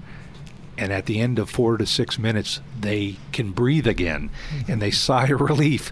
And it's, you know, a lot of times we give them standing ovations. Mm-hmm we do it to honor them for the effort of trying and then improving and asking questions. How do I do this better? And everything we do gets evaluated in the speech. Everything gets comments. Everything gets the grammarian talks about the language and the fillers. And it's not to be perfect, it's just to get better every time for yourself. You're not competing against others, you're competing against yourself. Mm-hmm and trying to get to the point where you feel comfortable, just like a regular conversation with two people at coffee looking across the table. And I'm always amused when people say, I'm afraid of speaking. I'm like, well, if you're sitting down for a cup of coffee, are you afraid of me? and usually they say no. And I say, well, what's the difference when standing? Well, people are looking at me. And I often remind them, I'm having coffee and I'm looking at you. Well, and Rick Rome, you're president of uh, Liberty Toastmasters Denver. And how can people, first of all, find us? So go to Toastmasters International or, or Google Liberty Toastmasters Denver, Liberty Toastmasters North. It'll take you to Find a Club site. Look for Longmont, look for Independence Institute. Uh, you'll find us on the site Liberty Toastmasters Denver, Liberty Toastmasters North. And we're going to be going to break here in just a moment and taking call ins and want to hear what you all have to say. That number is 303 477 5600, 303 477 5600. We've covered a lot during the show. How would you button this up before we go into the next segment, Rick Rome? So, Kim, there's a couple of phrases that come to mind One nation under God and blessings of liberty. And that really is the source of our greatest strength because we are a nation that's blessed by God. And when we use that that state of grace that touches our character and inspires us and motivates us, that's where we find our greatest strength to preserve the peace and do the things that we need to be doing as a people to, to service each other. Well, the divine provider, there's, uh, I think, uh, God is referred to four times in the Declaration of Independence, mm-hmm. but in different ways. The divine provider, and and um, I don't have them all right. I have my de- declaration over here. Uh, I think in a way we've we've um, kind of lost our way as a country and we're seeing we're seeing what happens when that happens. But I think that there is this great awakening, this big gut check on who we are, Rick. Well, and that's the beautiful thing about faith throughout the histories of the ages is it's been you know God's been a forgiving God and He's been an accepting God, and we find forgiveness in our hearts for each other, for ourselves, and that's how we heal, and that's how we come together and bring that strength back. That is uh, the hallmark of a great nation. Well, and Rick, we've got just about a minute left before we go to break. Sure. COVID and the reaction to COVID, uh, the Wuhan China virus. Uh, it, it, very difficult, and it's really put us in a very difficult situation. But it also was a blessing because I had always wondered what how we were going to get this education thing turned around with these government-run schools. Well, when parents have realized what their kids were being taught, they've said, "Wait a minute," and so there's been some real blessings with that as well. And I think people are reassessing and reawakening to uh, our country and also our, our focus on the, the divine provider. Well, and I think that the COVID issues that we're starting to see come to light are more systemic in nature. I mean, I've, I've, as I was telling you before the show, I recently spent a little time in the hospital with with a uh, relative of mine, and we're seeing that by denying access to their families, the machine takes over because the machine does what it always does. You no longer have that advocate in the hospital to to present on their behalf in the school systems, the parents are the advocates for the children. And when we have uh, Merrick Garland declaring inter- de- declaring uh, parents as terrorists, that takes away that advocacy for the weakest among us. That's the consequence of what we're seeing come out of this COVID process. And I think that there's that with that awareness, we have a chance to take it back. I, I do too. So let's go to break. When we come back, uh, I want to hear from you 303 477 5600. Brad Beck, co founder of Liberty Toastmasters, is in studio, as well as Rick Rome, and he is the president of Liberty.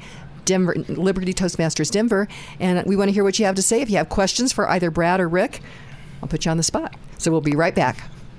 Medical freedom and personal choice are both sacred to comprehensive, patient first healthcare. At Roots Medical, our providers honor those rights diligently in every appointment. Located in Denver Tech Center, Roots Medical is a functional primary care clinic with specialties in hormones, thyroid, gut health, detox, and COVID recovery. Establishing care with us is just a text message away 303 569 6794. For more information, visit rootsmedical.net. Roots Medical is a proud member of Colorado Healthcare Providers for Freedom. Inflation is rocking our boats, especially for individuals on fixed incomes. If you are 62 years or older, mortgage specialist with Polygon Financial Group, Lauren Levy, can help you navigate this inflation squeeze with a reverse mortgage. Additionally, if you are considering buying a new home, refinancing your existing home, or consolidating high interest debt, it's not too late to lock in an interest rate before interest rates increase again.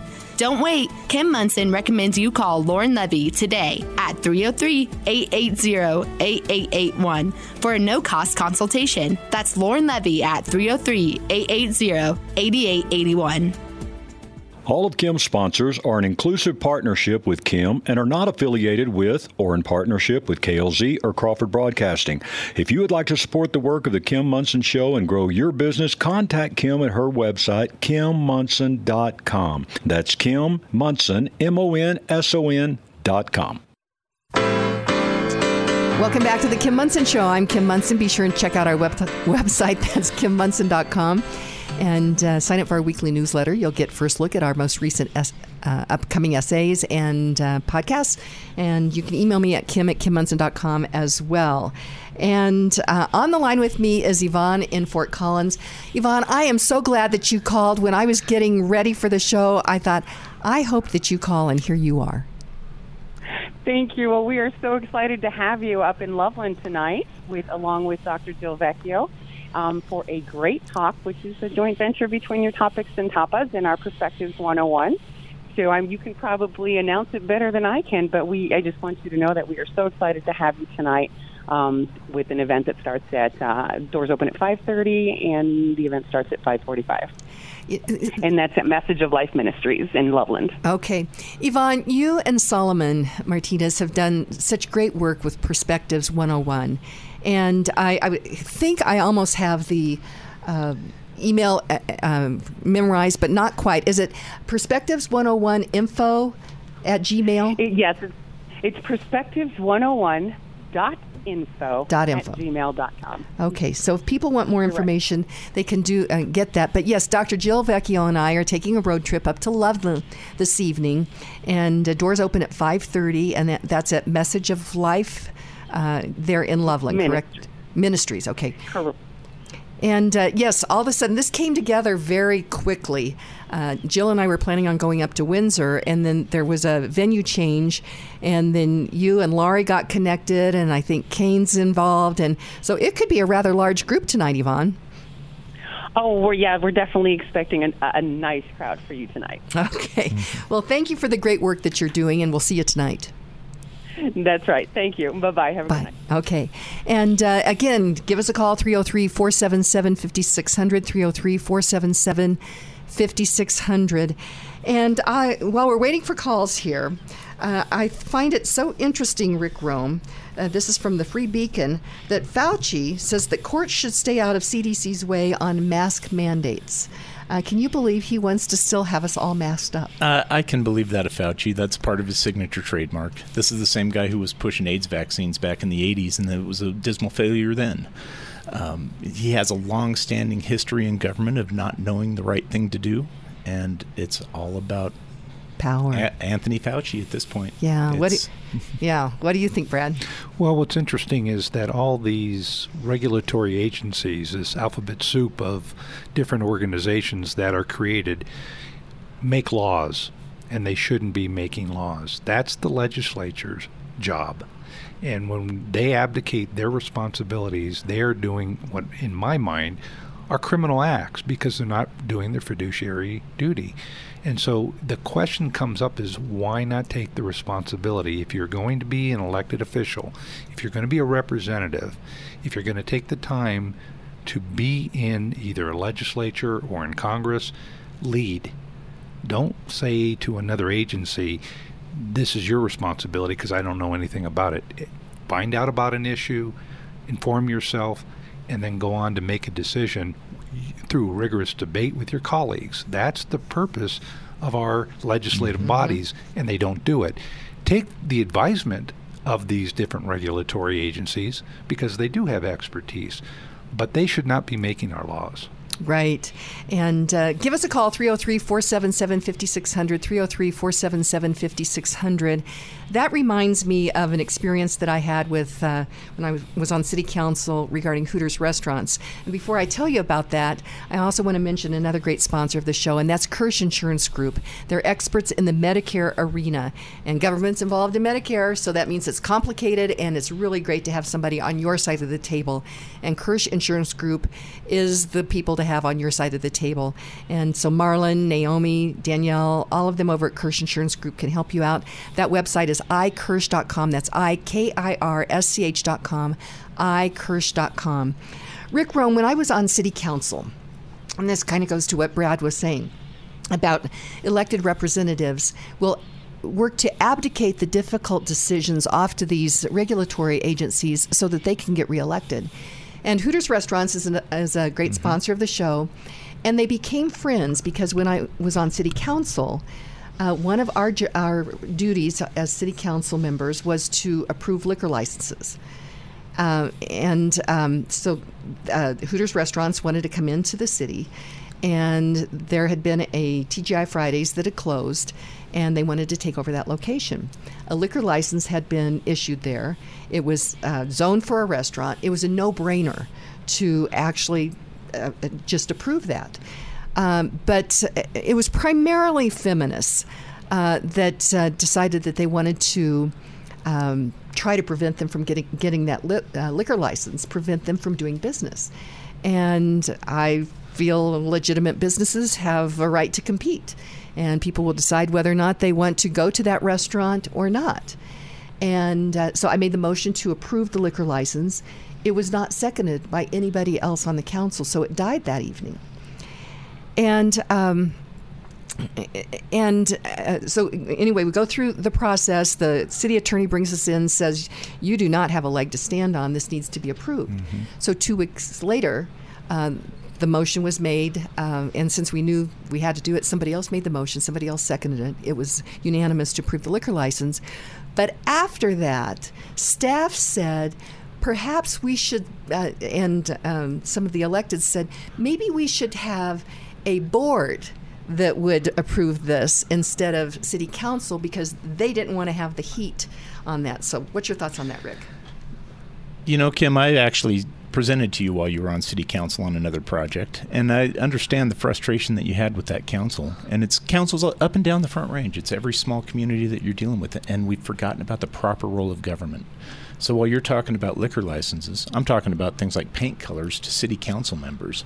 It makes absolutely no sense. Um, it's it's there are things that government should be doing, and in the idea of the common interest, and it, it doesn't have to necessarily do with an, the nanny state or making every decision on behalf of someone who's going to scream at Mm-hmm, you. Uh, g- city council should not be the arbiters of neighborhood disputes. And that's what I find consistently happening because somebody yells at a city council member who happens to be their friend. All of a sudden, there's a new regulation that they're pushing in, in an open council meeting that people aren't going to or paying attention to because they don't understand the importance of that role. Well, and Brad Beck, uh, it, it, I- I think by design, it, they've made it more difficult for the public to engage. Uh, and I need to engage more. I kind of stepped back, and I had taken a look at um, City Council Day, and the, I'd gone to a City Council meeting, and it was just rubber stamp. I realized that they were doing all the work in the study sessions, and then I saw that there was a strategic session. It makes it difficult for everyday people to engage. And up until just recently, through COVID, they did online meetings, but they didn't record any of the meetings or. Um, uh, I think they were maybe streaming streaming them live. Maybe they weren't. I can't remember. But anyway, they've by design, I think, made it more difficult for people to engage. Yes, and one of the things that I think most people don't get involved in until it affects them directly is the fiefdom of an HOA. Now, I live in a covenant community, and I choose to live there simply because I like the idea of a group of people who live in a community and it's pretty much taken care of. You know, you don't have to worry about the, the diversity of people's ideas on how to take care of their homes, the nice lawns and Mhm. things of that nature. I choose that. And so I have been involved in the HOA, which is a form of government. I've been involved in my local town politics. And like you and Rick, I have spoken many times at the various town council meetings when something came up. And especially watching it on TV and going, oh man, I got to put my pants on and go down there and Mhm. give my two minutes of opinion. and what's frustrating is people think they have this power to decide. No, they have the power to listen. And they should be listening to a diversity of ideas and then do what they're supposed to be doing, which is to protect the rights of the citizens of their community, not to give them things. And that constantly happens. People in lower uh, municipalities, when I say lower in, instead of state government, Mhm. but in the local areas, they're there to protect people's property and their rights, not to provide rec centers, not to provide all these goodies of recreation. That's not their role. Their role is to protect the rights of those people who live in those communities. And if we start pushing back on what their role is, first ask them, have you read the city charter or the town charter? Have you read the state constitution? 99% of them have never. So they don't even know what the role is. They want to help people, they say. And that scares the heck out of me. Mhm. I don't need help. It- Ronald Reagan said, uh, "What's the most dangerous words that we've heard? Is I'm from the government and I'm here to help." We've got a minute left. Rick Rome, it's great having both of you here. How do you want to button this up? Well, I want to retort Brad a little bit for living in an HOA community. I, I'm the guy that paints his house orange just to see what the neighbors say. You should come to my neighborhood. We, we let that happen. There's a lot of things that we can that we've talked about today and covered an awful lot of ground, and all of it is stemming from that idea of character. All of it stems from that same idea of, of preserving the peace and, and conserving conservative values, conserving those things that make this nation great and make us great as a people. Well, it's and we did cover a lot of ground, and uh, in fact. My brain is uh, is rather full right now, but thank you to you, Rick Rome, for being in studio. I so appreciate it. Thank you, Kim. It's always a joy. And Brad Beck, thanks so much for being in studio. Thank you, Kim. It's been fun. Very Okay. fun. Okay, our quote for the end of the show is from Joseph Story. It says republics are created by the virtue, public spirit, and intelligence of the citizens. They fall when the wise are banished from the public councils because they dare to be honest, and the profligate are rewarded because they flatter the people in order to betray them. So, my friends, today be grateful, read great books, think good thoughts, listen to beautiful music, communicate and listen well, live honestly and authentically, strive for high ideals, and like Superman, stand for truth, justice, and the American way. My friends, you are not alone. God bless you, and God bless America.